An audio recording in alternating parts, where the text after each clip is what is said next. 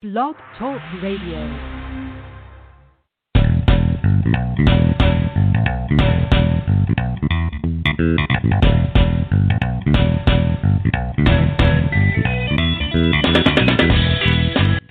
Welcome to the Football Garbage Time NFL podcast. My name is Ha Kung Wong. I'm the editor in chief in Football Garbage Time, and with me, as always, is my co-host Ryan Whitfield. Hey, Ryan, how you doing?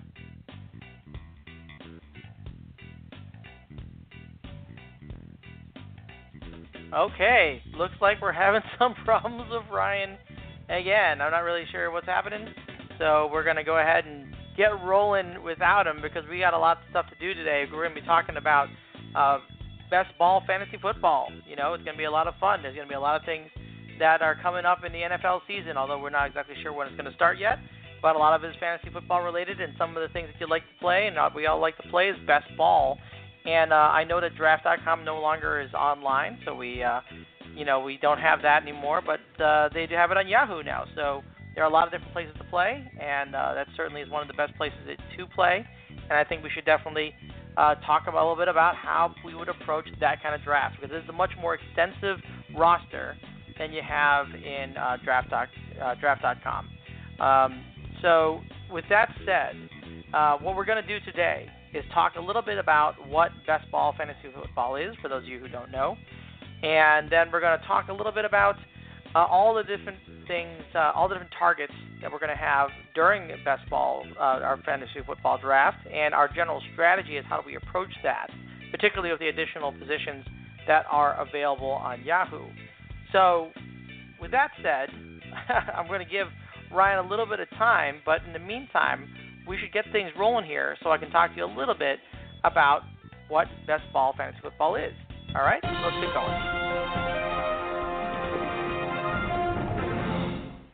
All right, so I'm assuming that all of you have played fantasy football before, but best ball fantasy football is quite a bit different. Uh, unlike a typical fantasy football league where you go through a draft and you select people for certain positions, and then you choose who you play in each of those positions on a week to week basis, essentially in best ball fantasy football, you have a certain number of positions, just like regular fantasy football, but only your best players at each position score each week. So if your third string running back goes off for the game of his life and your stud first round pick gets turf toe in the first five seconds of the game, no worries.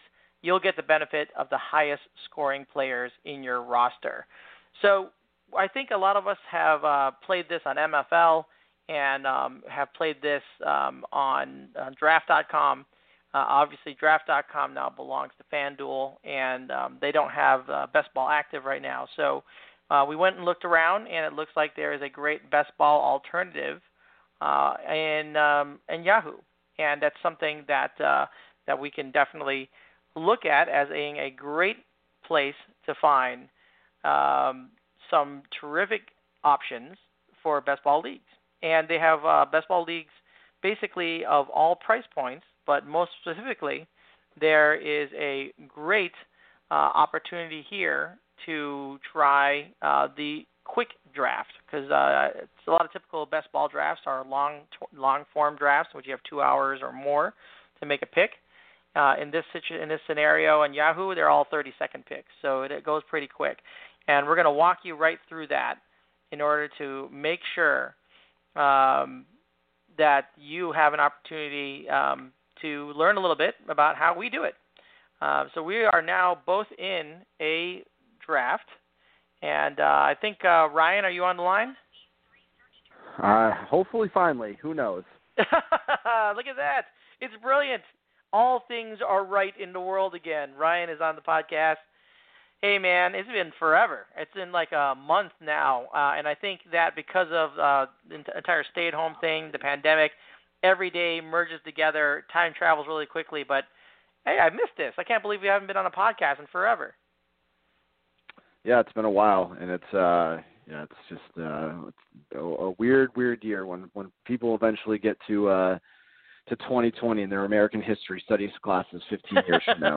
Uh, 2020 oh, is going to be a long, long, long curriculum.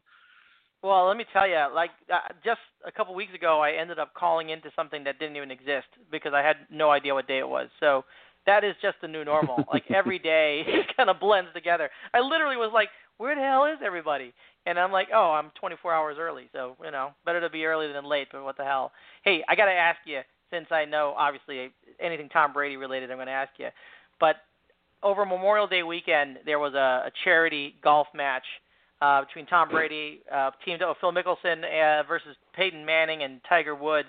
Did you uh, did you watch any of that? Did you uh, tune in for a little bit, or at least the uh, the highlights, if you want to call them that?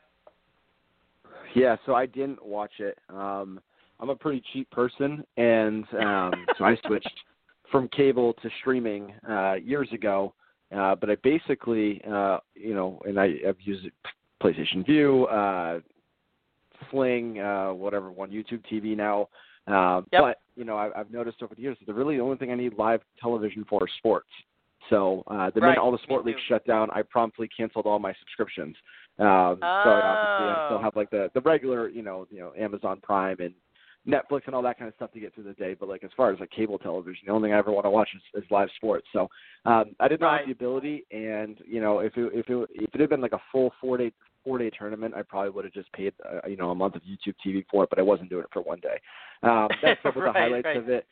I mean, Brady's Yep. just not, and I and I said this even as a Patriot. I mean, he's just he's just not he's not cool. Like so the trash talking was just so forced and this like awkward to listen to. Oh, You yeah. know, you, and and that and that's not a that's not a jaded you know ex lover type uh analysis. No, no of course you know, not. Even No. even when he was here, you know, even when he was here, everyone in New England would admit that Peyton Manning, uh, when he hosted Sunday Night Live, was hilarious.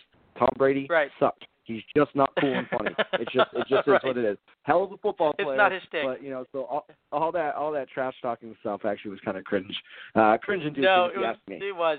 That was the best part. I loved it. I mean, but you know what? What's funny about it, the one thing I noted though was the fact that Tom Brady plays golf like I do. I mean, poorly, and then he gets to that point where Charles Barkley's calling him out and saying like, "I want some of that action," and then he holds it at 155 yards out after like duffing it all over the freaking place.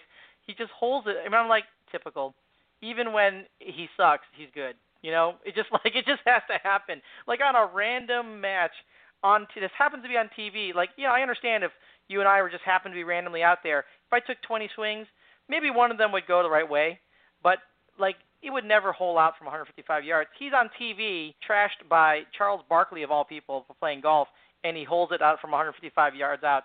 It's just so typical Tom Brady. That's that's what I said. Oh gosh! And then he splits his pants, and then you still like, yeah, okay, but he still hold it out from 155 yards. He can do no wrong, man. What is up with that? It's just really bizarre to me. But you're right, Peyton Manning, much more entertaining from a trash talk perspective, uh, no doubt. And all. Charles Barkley and Charles Barkley's able to talk a lot of trash because he's a much better golfer.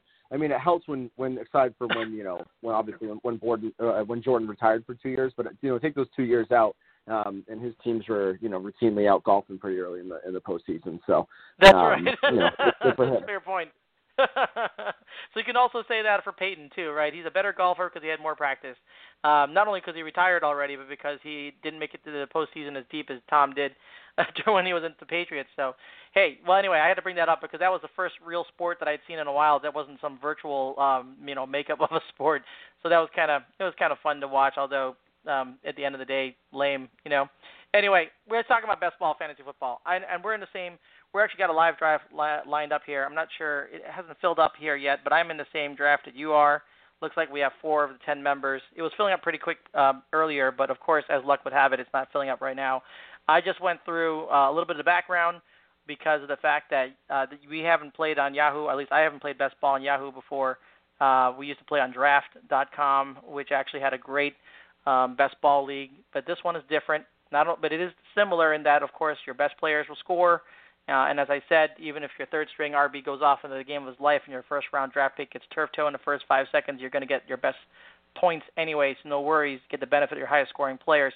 On Yahoo, though, there are many more positions to fill each week. You have one quarterback, three wide receivers, two running backs, one wide receiver, tight end flex, one tight end, one defense. That's something we didn't have on draft.com. And you have a 20 total players on your roster. And like I said, it's since it's best ball, there's no bench, so everyone that you draft is in play. So as we wait for this live uh, draft to kick off, Ryan, um, do you have any thoughts for people regarding your strategy? How do you approach these times of drafts? yeah, no, I'll mention quickly. Um, we always throw out our Twitter handles. Mine's at Ryan Whitfield NE. Uh, in in hopes of getting this going quicker, I and now we're up to six. I did just tweet out yeah, nice. link. Um, Oh, so good. if anyone's Excellent. listening and is bored and wants to jump on and do it, you can follow me at Ryan Whitfield NE as New England, uh, and you can come join it. So we're doing one of the free ones right now. I got four spots left. Um, so that is out there. Uh, in terms of strategy, it is, uh, as you said, vastly different. And um, you know, I like to have, I like to hedge my bets. At, you know, I, like like any draft, I still want to load up at uh, wide receiver and running back, and so I want to have those bases covered. Um, I do like to have a couple of. Um, usually, I like to aim for three tight ends and three uh, three quarterbacks. Uh, I, I know that's not everyone's strategy, but for me Wow. personally, the way I look at it is that if one of those two positions, if someone goes down, and then and I only have two, and then I get hit with a bye week later on, um, then there's you know, or potentially just you know, the second guy that gets hurt. Obviously, then that's what you start diving into. But you know, I like to have that third backup guy in case you know one of my quarterbacks goes out for the season in week four, and then I know at some point during the year, during the bye week, because I only have one other quarterback, um, that I'm guaranteed to have it put up a zero spot at, at the quarterback position. So I like to have Right. a little insurance there. So I try to I try to you know if it makes sense get three in those positions, and then the rest I'm just trying to um, you know load up at. So uh, and just load up Yeah. wide receiver and and uh, and running back, and I, I like to go that that way frequently and early. And obviously, as as we all know, I'm a big wide receiver fan. So. Yes, we do know that. Or, or more of a non RB guy, more of a, than a wide receiver guy. But hey, that being said, so I totally agree with the three quarterbacks. That that totally makes sense to me. Um, I, I always like doing that, preferably on different bye weeks, if uh, if possible. Three tight ends sounds like a lot to me, but that's I understand why we do that, and particularly with the extended bench on Yahoo, it makes total sense on that point. Uh, we're up to eight members now, so we're almost there. I tweeted it out as well. Um, I actually I have a couple just kind of general thoughts on this. Like I generally like to increase the value of wide receivers and pass catching RBs because these are all full PPR leagues. So I like to kind of target them, and I I, really do kind of decrease the value of those bell cow every down running backs. So I'm more in your in your camp there, Ryan, because of the fact that we don't really care about consistency, right? We we just care about catching that lightning in the bottle from week to week. We don't need to have consistency from week to week. So I don't care if he gets 30 carries a week. Um, I just want to have that high uh, ceiling. So those pass catching running backs, even if they're in a timeshare, I, I really love those. And I, of course, then love those rushing quarterbacks like Lamar Jackson. People who can get me those ground yards, I think, are particularly useful. Um, so those that's another thing I, I like. Let me ask you about this because this is something that I, a lot of uh, draft uh, a lot of drafters in best ball like to talk about, and that's taking those flyers in the end. What kind of flyers do you like to take late in a uh, best ball fantasy football draft? I mean, do you like rookies? Yeah, I mean, I'm, I'm a big fan of taking rookies. rookies uh, and, and having uh, you know your so-called lottery picks. I mean, there's you know stuff stuff that I'm in my prep work for this season um, that I've been seeing, reading, hearing a lot, um, and we're entering the draft. Got the ten teams, some good stuff here. Um, you know, I like. You know, I'm always a big proponent of the zero RB, uh, especially if you're in a, in a, in a PPR, half PPR league. I just think you can get enough pass catching backs. I think there's enough guys, bell cow guys, that are going to go down. You can go examine for those guys who have hit the you know the 350 370 or more touches uh, the previous year in the regular season to know that those guys are probably going to break down this year to target their backups. So that's you know I do that anyways. But this year uh, in particular, given uh, COVID and the shortened off season, uh, the announcement today came out about training camp. That will be done Right. at facilities, so it's just, it's just an unusual year. Um, so at a position where there's a lot of injuries anyways and a lot of volatility and, and change, um, I think now more than ever, you know, as many as many late round running backs that I can throw against the wall um, to try to catch, you know, some kind of lightning in a bottle. Because I just this year more than ever, um, you know, you know, he'll get a guy like Derrick Henry who's who's going, you know, mid first round in, in most mocks right now, and and I look at it and say, you know, well, th- that's a guy who who had you know a crazy amount of touches last year, and and on top of that now he has a shortened off season. You know, going him at you know I'm even looking. I'm I'm the sixth spot in this draft order right now, and Derrick Right. Henry's sitting there at six. I'll tell you right now, there's no way in hell that if if the other five go in order, that I'm taking Derrick Henry at six. I'm just not doing Right. it. Um, Right. I think there's a lot of question around that spot this uh, around that position this year. So uh, rookies and just you know your Chase Edmonds of the world, um, you know those those kind of guys who uh, showed that they can catch lightning in a bottle last year. And you know Kenyon Kenyon Drake goes down, uh, Enzo Benjamin um, doesn't. Uh, or is it Benjamin Enzo? I can't remember which way his name's flipped. But either way, you know if he doesn't, the rookie that they drafted the seventh round, if he doesn't catch on, you know Chase Edmonds is a guy you can get late late in the best ball draft that could provide you know big returns at some point in the season, especially if we do see the running back position get hurt a lot. Yep. No, I, I totally I totally agree. Of all, I mean, and I see you're sitting at the sixth uh, pick, and that's interesting. And I can see Dalvin Cook there is listed as seven. I actually I prefer Dalvin Cook over Derrick Henry in that perspective. If I was going to go that way, but you know, I, I may I'd be interested to hear if you're going to or see if you're going to go with Davante Adams or Tyreek Hill or one of the wide receivers. Uh, and I, I got the swing pick at 10, so that'll be very interesting for me. I, I like to kind of switch it up a little bit if I have the swing pick and go a little bit um, counterculture. But that being said, uh, I you know I love those late round uh, rookies. I love I think they're just great fun to take in best ball because they're fun and exciting to watch. And you never know if you're going to get somebody who ends up being great for a couple games, like DK Metcalf had great had a great run at the end of the season. So um, also obviously very useful because you didn't need him in the beginning of the season. I also like guys, by the way, and I want to know how you feel about these guys. Those guys with new opportunities um, either with new teams or of new surrounding players. And a couple examples come to mind. Of course, Tom Brady in Tampa Bay. Whether that um, is something that you'd want to target Tom Brady because of the of skill set that's around him now, or Teddy Bridgewater in Carolina, Todd Gurley in Atlanta, for instance, and then kind of flipping that around to the other side. Kyler Murray.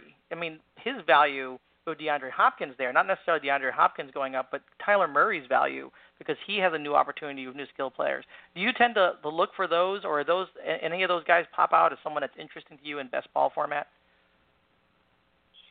Yeah, I mean, if the value's right, obviously, you know, Kyler Murray is a guy who I would, uh, you know, I have a lot of faith that that offense is going to be a lot more explosive this year. Um, mm-hmm. In this uh, in this ranking system, they have uh, 65th. 65. Uh, in the yeah. X rank. Yep. So 65. So that puts him, uh, you know, middle of the what seventh round. So right. uh, you know, at that evaluation, again, I mean, I'd take a dart, you know, uh, roll the dice on him. You know, Brady, his rank. 95. They have it here as 90. Yeah. Uh, or 93 so a, or some of that. Yeah. Yeah, I think it's 93. That's not bad. So, I mean, that's you know another one that yeah, I mean, I would take a, you know, I think um, a lot of moving parts. You know, in, in regular fantasy, you know, I don't like moving parts. I, I like consistency. Right. I like the same coaching staff, um, Absolutely. the same players, the same schemes, the whole thing. Um, you know, I think it's part of the reason you see DeAndre Hopkins value way down is just because the you know in this he's his X ranked is 12th when this is a guy uh, who was going middle of the first round last year, and I honestly think Absolutely. in and I think you know I I, I at this point obviously we take Deshaun Watson over Kyler Murray as a quarterback in the real NFL, but I just think that the, Houston uh, scheme uh, and team in general is just so anti-innovative um, that you know I think Hopkins could be in for a bigger year just because of you know being on a being on a, a more innovative offense.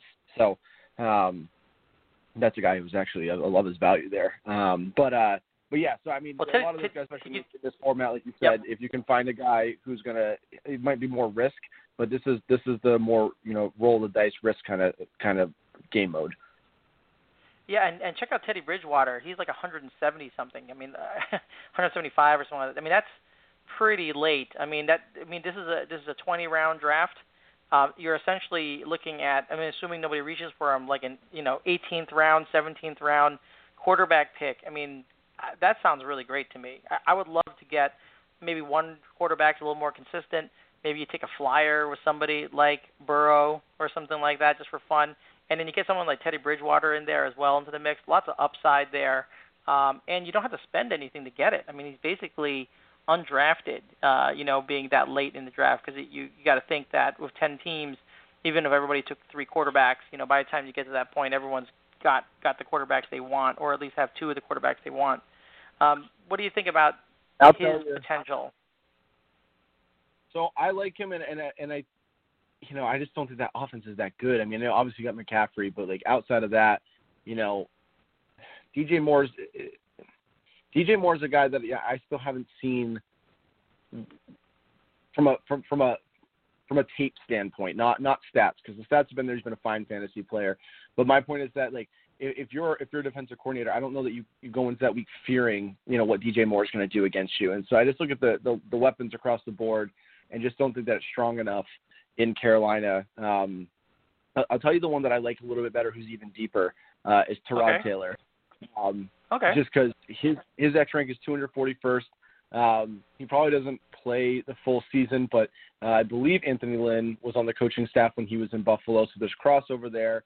A shortened off season. I think that you know obviously Herbert's going to be you know pushing for that spot, but if uh, if Taylor can hold on to it, and again, like you said, you don't need consistency. So even if the first half of the year your QB three is performing well with all those weapons around there and putting up points, even if he gets benched on the stretch, you know that's a guy that you can just grab for that, you know virtually nothing. Um, you know at the, the with the with the last pick in this draft. So that's somebody that I have my eye on real real real late, depending on how the rest of my team shakes out. Um, I don't hate Bridgewater by any means, and if you can get him with your last pick, I mean it's always worth it. I mean that's your third quarterback, that's fine. Um, right but I just I really, I really like the the opportunity for Tyrod, especially again if he can just if they just do like a red shirt kind of season with Herbert there, um, you know he could really have a big big impact in, in a best ball team. Sure, absolutely. And looks like our draft has already started now. We're off to the races.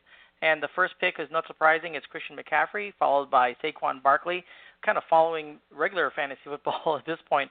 I totally agree uh, with both both of those two picks because they have the pass catching upside and I see that Scott's gone to Ezekiel Elliott at the third pick, and now we're up to the first wide receiver ranked, Michael Thomas. It'll be interesting to see if somebody actually takes him or not, and I think they will because it looks like some of these folks are auto drafting.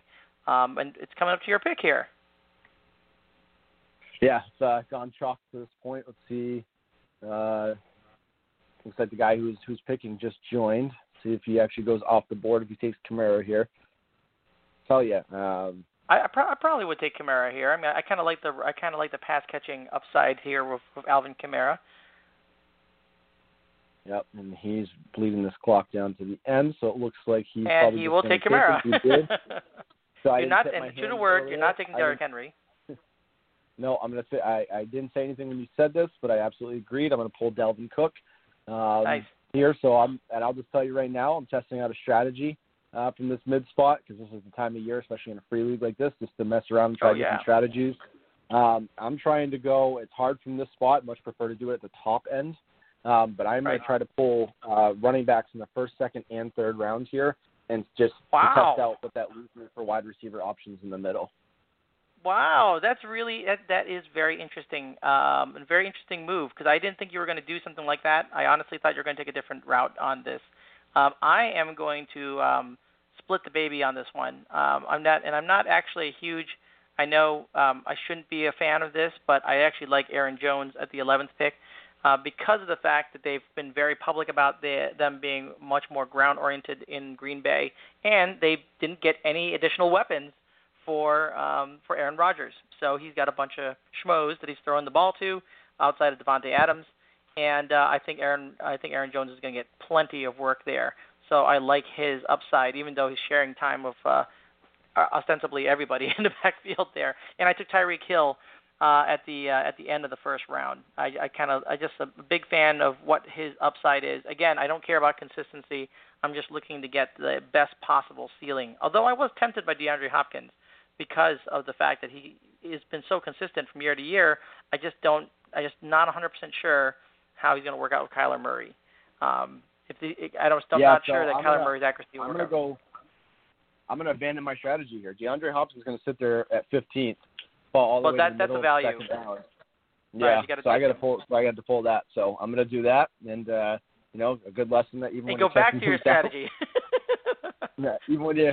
Well, it was it was either him or Josh Jacobs uh, was who I was going to take there, um, and I just well, I agree with that. yeah, I just can't I Uh, can't do that over over. I mean, Hopkins had fallen three spots. I already I already think his ranking is a little bit lower, and I know it's because the the uncertainty. But I I, I think DeAndre Hopkins is going to have a massive season personally. So um, I got to pull him at 15 there. Yeah, I, I just again, it's, since this is best ball, you're not really risking anything in the second round taking somebody like DeAndre Hopkins. We know the talent's there. We know he has the skill set. It's just a question of how is he going to fit in with Kyler Murray. And then we see we have Julio Jones going after him, and then there's the other guy you were considering, Josh Jacobs. going at 17. Uh, and then you're into Chris Godwin and Austin Ekeler. You know, I'm not. You know, I, I love the fact that he's a pass catching guy. I just don't know. Taking him in the end of the second round seems a little bit early. Uh, I don't know how you feel about that, Austin Ekeler. Yeah, I mean it feels early for him. I'd rather get him. Um, like, like Travis mid- Kelce went next. I'd rather just go ahead and take the best tight end on the, uh, you know, take him instead, uh, honestly, or um, even Mike Evans. I would prefer Mike Evans. Uh, maybe you know maybe Adam Thielen because he's probably the guy now in Minnesota. You know, I, I just kind of feel like it's a little bit early to go for somebody like Austin Ekeler, who's not really a proven every down back. Although he does he does break it off. I mean, I do remember the game where he had like 300 total yards and knocked me out of a playoff spot in the fantasy, in fantasy football last year. So it can happen. It can definitely happen. it can. And I see that, um, that yep. but there's a, there's and a I'll lot of mention this. there, and and you have to Yeah. wonder how much how much if Tyrod's starting, how much you know if if they scheme any runs up for him, and if that takes away because he had a quarterback in Philip Rivers who's not going to take any runs away, so you wonder if, if that'll change um, some of the dynamics for him there as well. Yeah, and let me ask you because he just came off the board, Clyde Edwards-Hilaire at 24th overall. Now it's your pick, so I'll let you make your pick, and then I'm going to ask you the question about Clyde Edwards-Hilaire. God, I'd love to I'd love to trade this pick down. I don't really love anything I'm at right now. Yeah, I know I know Godwin is taking over, but I'll I'll bank on a little bit of a bounce back season for for Evans. Yeah, and he's the guy I mentioned. I actually like Evans this year. Honestly, I think that he's going to get undervalued because of because Godwin's the younger, flashier person. You know, I mean, he had he had recent success, but you got to keep in mind it's a different quarterback there now, as we all know. And uh, looks like we've uh, come around, and it's two more picks to my pick. After Evans went off the board, we have OBJ. So I was going to ask you about uh, Clyde Edwards-Hilaire and ask you, would you have wanted him over Ekeler? I'd take him over Ekeler. I know I know that there's a a lot more question mark, and at least initially in this season, he'll be probably splitting uh, carries with Damien Williams. But um, his upside in that offense, what he can do in the pass game, um, Right. you know, it just that's a player I'd much rather have, honestly. Um, so I I would take that over over Austin Ekeler. I think I think we've seen Ekeler's ceiling, and I think you know Ch's um, ceiling is is, pretty. Uh, yeah, high. You know, obviously they don't, I don't Yep. expect like a, uh, a guaranteed top ten finish, but I mean, but you know, it's not out of, out of the realm of possibility. He's a high end RB two moving into the RB one category. Right. Uh, totally agree. And now, so I just on the 30th pick uh, ended up with uh, Juju Smith-Schuster. I think he's in for a nice bounce back with Big Ben coming back.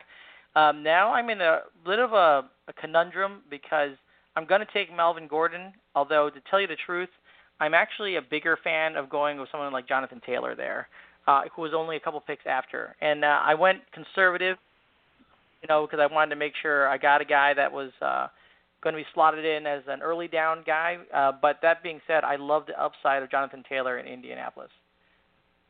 Me and you are in the same we're- brain right now because for the second time I'm about to take a guy you just teed up. Um, Okay.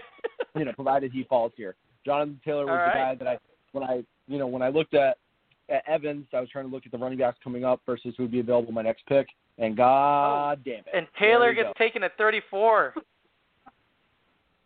So just I'm gonna nice. go to you know my my old traditional my old traditional routes here. Um, and Okay. again, I'm gonna go with a guy because this is a boomer bust. You know, it's best ball. I don't need consistency. I just need a guy who can go off crazy uh, on any given week. So I'm taking AJ Brown. He showed obviously Ah, I love it. um, what his big games can do. So now I've got Hopkins, Evans, and Brown, uh, and Dalvin Cook. So, um, God damn everyone for letting DeAndre Hopkins fall because I wanted to test out a new thing. I'll try that on some mocks this week, uh, going through straight running backs. But uh, Yeah. now, Yeah, there you go. Which you were going to do today, but still couldn't do it. Couldn't pull the trigger. typical, typical Ryan is sitting here That's after right. four picks with three wide receivers. You're right. You're like, you know what? I am going to do something different. I'm going to go ahead and target running backs, but not select them. But I did take target them. back in the first pick. So yeah, that's I true. That's gone- true. That I, is I different. typically would have gone Davante Adams, but I did force it in the first one, but again, you can't just let that man fall like that. You know, eventually someone, someone being me, is going to take him, and I did. So yes, I, I totally agree with that. Um, but that that was uh, one of those things where the value kind of dictated where you went there, and I and I'm a big believer of that. You go into a strategy, you might decide to change and switch courses because of the value that falls to you.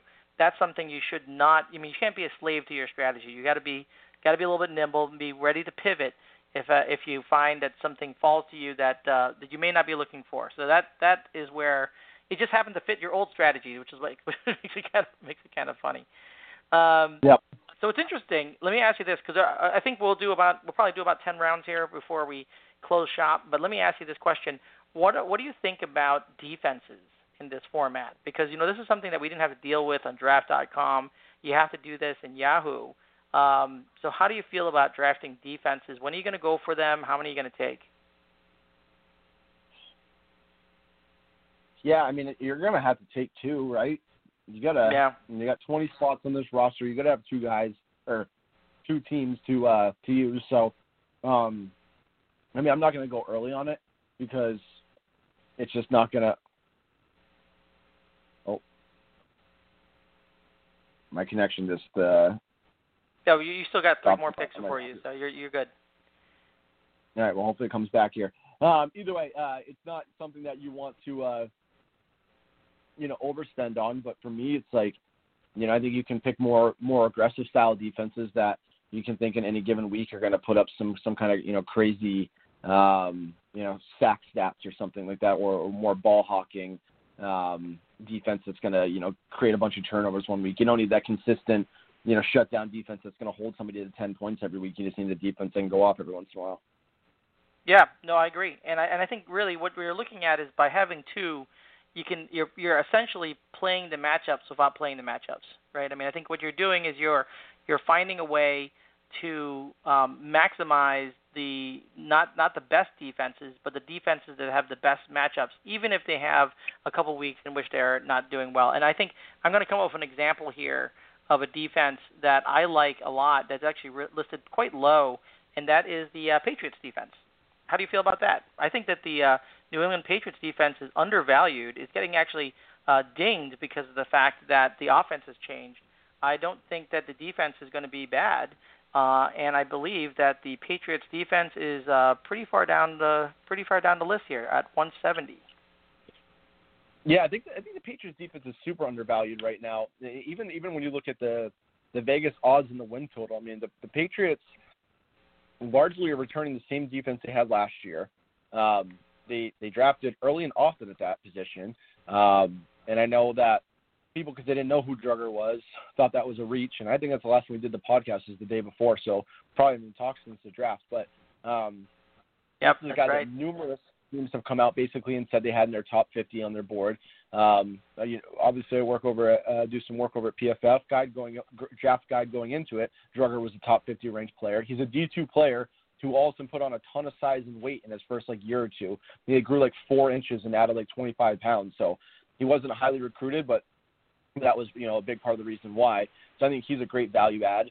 Um, and then you talk about Ushi or Uche, however you say his name, um, who played with Winovich, and, and so they didn't really lose anything from their front four, and mm-hmm. and their secondary stayed intact. And so they they lost Kyle Van Noy. I mean, Jamie Collins was terrible down the stretch. He was good for about a half a season. Uh, Elandon Roberts was a role player, and they and they drafted and invested in that defense again. I think the Patriots are going to try to win games, you know, 17 to 14 this year. So yeah, yeah, I agree. And and they are the they are the sixth ranked defense right now on this board, and uh, I think that they could, should be in the top two or three. Uh, and I see that you went with your first quarterback at number 55 overall with Dak Prescott. Yep, just uh, pulled the trigger on this one. Obviously, um, Russell Wilson was coming up, so could have could have waited on him.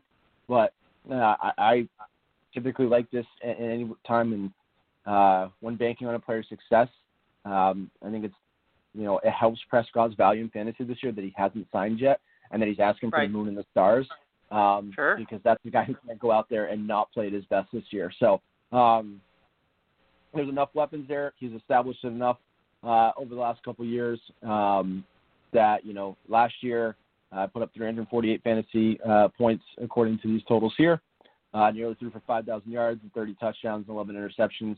Um, I don't expect those numbers to go down. You know, maybe maybe if he signs a big contract this year, you're wary of him next year. But uh, in a best ball, you know, especially what him and Cooper can do in a given week, um, I love that. And obviously, uh, love. Uh, I'm drawing a blank on the receiver's name now. Um, first round pick. Can't I remember who they drafted here? Uh, for uh, for for this year. For Yeah, the- uh, Wow, CeeDee Lamb. Jeez, crow. You know, uh, that's a good mistake. it's funny. Yeah. It's funny that we we blanked on that because I think he is actually the best rookie wide receiver uh, out there. Honestly, in, in the best position certainly to the, he's, and he's certainly in one of the best positions when you when you factor in that he has the coverage of being the number two guy next to Amari Cooper. Um, Dak is a guy who loves to throw. You know, get they'll, they'll run vertical offense. Uh, CeeDee Lamb's obviously a big playmaker kind of player.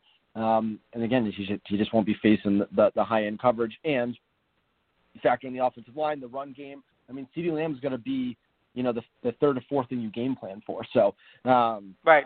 you know, I love that ad. I love I love the motivation he's going to have this year. Um, you know, I'm going to obviously chill now on quarterbacks and try to grab some value guys later on uh, for the best ball format. But uh, was happy to, to grab Prescott there. It was pretty close to what his his pre-draft value was. So not not a, not a steal by any means, but I'll take it. Yeah, and Russell Wilson off the board at 62, so would not have come back around to you. So good for you to to go ahead and go and take the guy you want up front, and not have to wait for him. And in the meantime, everyone uh, should know that on the 50th and 51st turn twick pick, excuse me, I took Zach Ertz, took my my tight end there, my first tight end, and then I went with D'Andre Swift. Uh, I just love his upside there. Took D'Andre Swift instead of David Montgomery, so not a non-homer pick for me there. Uh, passed up on my hometown Bears uh, running back. Not that I have any problems with him, but I just love the upside of D'Andre Swift. I think he can do great things in Detroit. Brian, now on the clock with the 66 pick, and you take Deebo Samuel. Tell me about that. That's an interesting pick. Why, why Deebo Samuel there? Um, wanted to add another. Well, I mean, honestly, anything outside of what we were, what I was looking at here was going to be a reach. There's some names that I'm excited about coming up um, that I didn't want to go crazy over grabbing. Uh, Hmm. didn't love the names around the spot. Uh, one guy in Hmm. particular I'm super wary of is Stefon Diggs, um, Mm. Which is not which is not an indictment on on Stefon Diggs. Um, it's an indictment on the quarterback. Um, Right. So I think that he left an ideal situation, went to a worse situation. Derrius Guice is still a guy that I'm that I'm very leery of. Hunter Henry was in that area. I avoided him because of the you know for the value add that I think he gives to Tyrod Taylor that I was talking about earlier. Uh, I think Uh-huh. Tyrod Taylor takes away from Hunter Henry's value, so I don't love that. Right. Um, Jared Cook is just uh, too rich for my blood here right now. Jarvis Landry, I'm Cleveland offense still scares me. I, I think we saw um, just how combustible it was last year, so that scares me. And then, you know, for a player for player outside of uh, Deebo, there, the probably the closest guy in this area that I liked as a player is Michael Gallup. But for everything we just talked about the Cowboys, you know, you have to with all those weapons there. It feels to me like Michael Gallup might be, you know, the furthest guy down that pecking that pecking order. So I agree. Um, I to- agree. and I think that Deebo got better as the year went on last year. And he's a guy who's great, you know, yards after contact. They use him in the run game and the pass game. Um, so, you know, last year between the two, almost put up a thousand yards, and I don't think it's, uh, you know, unreasonable to expect him to take, you know, a, another step forward uh, this year. So, um, not Right. a player I expect to be super consistent, but a guy that, you know, I feel comfortable will have will have enough big games. Yeah, and I and I don't dislike the pick of Deebo Samuel. I think that he can. He obviously has a lot of upside as well. Another young up and comer. I also don't disagree with, with Michael Gallup, and, and you just saw actually, uh, and nobody else saw it, but I just saw that I actually reached all the way down and um, decided to pass up on Michael Gallup and a number of others to go with Will Fuller as a wide receiver. I did take Stefon Diggs because I thought the value at 70 was um, was there. But at 71, I reached probably about 10, maybe a round early, and got Will Fuller. I think that he has a lot of upside. You know, he doesn't have the competition there for targets. The targets have to go somewhere. Um, Deshaun Watson, obviously a great quarterback, or at least a very, very good quarterback. Um, there's going to be a lot of targets to go around with DeAndre Hopkins, I, and then Will Fuller has a lot of upside. Now he has to stay healthy, and um, that's a big question mark. But if he does, I think he can be great value. And in the best ball format, I don't feel bad about taking a guy who is injury prone. Yeah, I mean, I don't think um, I don't think it's a bad pick at all. Like you said, he, his value should be bumped there. Um, you know, I think you gave yourself a lot of credit earlier uh, for passing on your hometown guy and not being biased. We do have to mention, uh, you know, for anyone who's maybe listening for their first time, that you and I are both huge Notre Dame fans. So you taking right. you reaching for a Notre Dame player is not surprising. not, not that not Uh, that crazy. I understand. So, it's still a hometown know, pick. So you know, of, of all guys to go after, you know, Will Fuller makes a lot of sense for you particularly.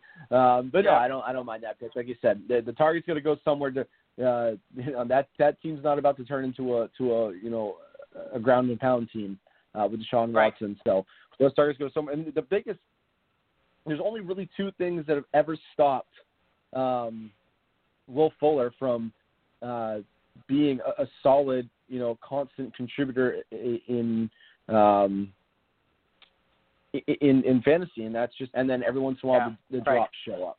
Um, I think That's the right. drops have gotten better. I'd have to look at it on like his drops per hundred, but he's definitely seemed to have gotten better over the last uh, couple of years, just from uh, I don't know, just from the feeling of of watching him. I, I feel like he's gotten better, and I just think the data back that up.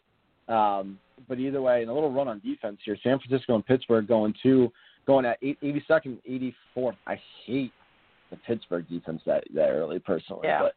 but uh, I'm gonna be a hometown That's a weird guy pick. too here, and I'm gonna Uh-oh. I'm gonna, boun- I'm gonna I'm gonna depend on a bounce back season for Sony Michel. Patriots offense should be better. Uh, offensive line should Interesting. be better. Uh, I think they're going to want to again. I think they're going to try to win game 17-14, whether it's Hoyer or Stidham. I don't think you want either one of them dropping back and throwing 40 times a game on a regular Agreed. basis. Um, hadn't taken another running back, so I wanted to round out the roster and grab him there. Um, so a guy who was, you know, I think drafted too high last year.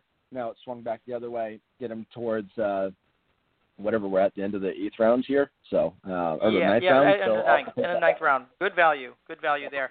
And uh, I am going to do something similar. I'm actually going to count on the fact that they're going to need a guy who can run short and intermediate routes in New England, and take Julian Edelman as the last pick of that ninth round.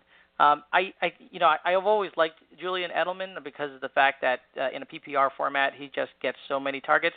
I had assumed that they're going to try to utilize him in uh, short and medium uh, spaces in order to take pressure off of Stidham and make sure he has a nice target there. And then I'm going to do something a little bit crazy because um, I'm. This is just generally not what I would normally do, but because I hate the Packers. But I'm going to reach down and get Aaron Rodgers in the beginning of the tenth round. Um, I think he's a little undervalued there. I totally understand that we they did not get him new um, talent, but Davante Adams is great. Aaron Jones definitely catches passes. I mean, he can make things happen even with those other guys. you know, it's it's one of those things where uh, if there's any quarterback that can make it work with a bunch of no names, Aaron Rodgers is the guy. I think at the beginning of the tenth round, relatively good value for my first quarterback.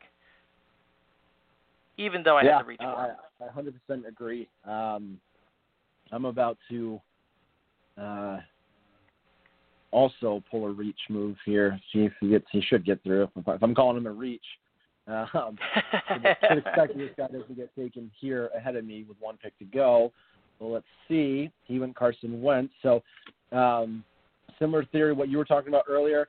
I think that uh, really for the first time last year, uh, Brandin Cooks faced some adversity. oh, nice. Um, outside, he's, Interesting. a, he's a dependable thousand yard guy. Those targets have to go somewhere. Will Fuller Yep. will not be healthy the entire season. Um, so, he only needs to be healthy know, for a handful of games, man. I mean, it's his best ball. no, he could be out for. saying, but you know those games, those games where he's out, it's going to be the Brandin Cooks show. So no, I agree. I um, agree. You know, so so I I see, and then that's and he's like whatever, like my sixth or seventh receiver off the board here again. Typical roster construction for me. Um, but I, I, you know, I just love that um, that value there because I just think it's a guy that's become an afterthought that um, two years ago again was another was a thousand yard guy again in a competitive offense, um, and and was still able to merge. He was. Uh, the you know the big you know the, the big downfield threat for the Patriots the year before or the yeah the year before that uh, whatever three years ago now so he, he showed that he can be, you know, that they can shift number one coverage on him and, and, and, and factor in on him. So um, obviously the fact that his, his head might be the size of a watermelon after all the concussions is concerning. But outside of that, yes. he can, if he's a guy, if he can stay healthy, I love that. He might have been available in my next one. He was about 10 players down the ranking system there. Um, so he, he might have been still available, but I it wasn't a um, the risk I wanted to take because I liked him better than the names there. The only other person I, I did consider was John Brown, just because of the big play uh, ability, but just without knowing what Stefon Diggs was going to do to change that that roster um, from an offensive perspective. And uh, you know, if they go two wide receiver sets, are they going to use Cole Beasley in the slot and and Stefon Diggs as as the X out there? And does that mean that there's less snaps for John Brown? Is he only in three wide receiver packages? Um, you know, there's so there's just a lot of question marks around John Brown's head. I figured I'd take the more safe bet. You know, Brandin Cooks is going to be on the field pretty much every play. I, I- I can feel pretty confident about that. Yep, most definitely. And we're back around 106 pick, and I'll let you take your pick, and then I'm going to ask you the question of how do you see positioning yourself for the rest of the draft in terms of uh, people are going to take flyers on, uh, because we're gonna we're basically out of time. So uh, tell us, talk a little bit about who you're going to take some flyers on late in the draft uh, from this point forward. And I'm going to start thinking about my pick coming up at 110 in about two picks. Okay. Yeah. So I mean, I just started the, the strategy. I just took J.K. Dobbins, um, you know, from Baltimore, who obviously uh, it's going to be in a split backfield and not the not the primary guy, but and and also you have to factor in again running back rush attempts um, or quarterback rush attempts with Lamar. So there's going to be there's going to be some share load there, but he's a guy that I think on on a given week, if there's injuries too, he can step up be the main guy. Um, love the talent. So again, that's the one fun thing about this is that you get to pick uh, guys who you think um, are, are you go go after guys with talent um, as opposed to worrying about how consistent and if they have week to week opportunity. Um, just try to pull some guys who are going to be uh, big explosive guys. So um, I went high on wide receivers. Uh, I need to fill out. I took Jared Cook at tight end, so I got to fill out some you know back end tight ends and quarterbacks and defense this year.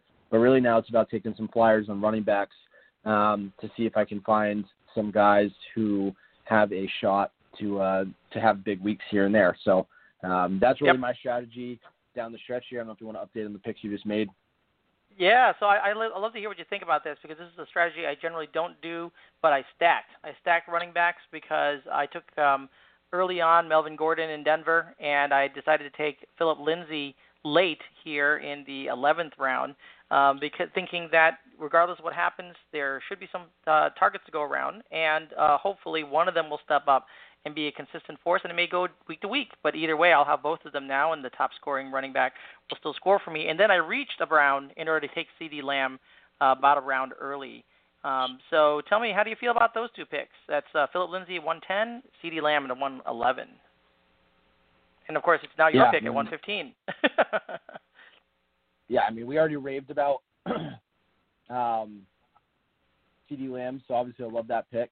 Uh, I just took uh, Roethlisberger for my my number two quarterback here. Um, you talked Nice. about uh, thinking that'll be a bounce back bounce back season for Juju Smith-Schuster. I agree. Yep. Uh, large part part of that will depend on on the guy throwing him the ball after uh, the disaster they were at the position there last year. Um, so No I think doubt. Ben will will bounce back and and we'll see a bounce back there. So I like uh, going there with that. I mean, yeah. So and I, and I love uh, you know Philip Lindsay was um, was obviously a guy who emerged on the scene two years ago. I think he was overdrafted last year. He's probably being underdrafted now. So where you got him, and again, his his ability in a uh, you know a one week off situation um, to go you know to go go off is, is great. So um, you know one thing I'll say just about overall strategy too. We're just just to wrap up what I was saying before before I got distracted and had to pass it back to you because I was trying to look something up. Um, you know, this right. is the time. This is the time of the draft too. I mean, we're now in round. Uh, by my next pick it'll be round 13, um, and and this is really the time now where I think you just start taking, you know, guys who aren't on ideal situations, but if they get into an ideal situation, they could go big. So the guy I'm targeting right now, who is looks about six picks. If you went just by the X rank, if these all went in order, he's about six picks past the uh, my next pick. But um, Uh-huh. you know, I think you took Ertz too early on. I'm going to take Dallas Goedert. Um, Oh, I nice. like the Okay. idea, I like the idea of him. He'll be my number two tight end. I think in certain weeks he'll have big weeks.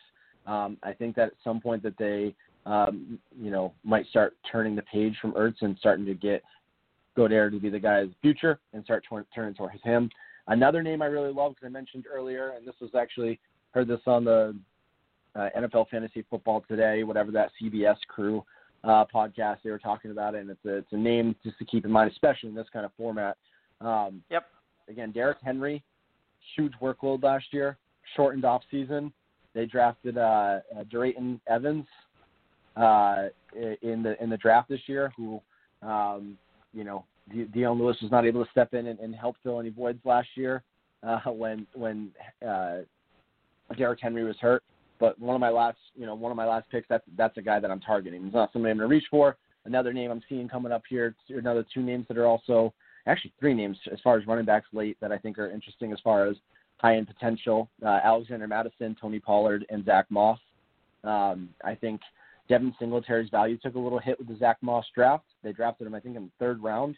You don't draft guys in third round if you're not, in, you know, intending to use them at all. So, um, and those are guys that you know, I mean, in deep dynasty leagues or or deep deep deep redraft leagues you have big benches, you know, you might target in the draft. But uh, you know, especially in this kind of format, I think a lot of those guys are are all worth talking about because they're guys that you know, if the opportunity falls right at some point in the season, they could all of a sudden be, um, you know, big time players for you.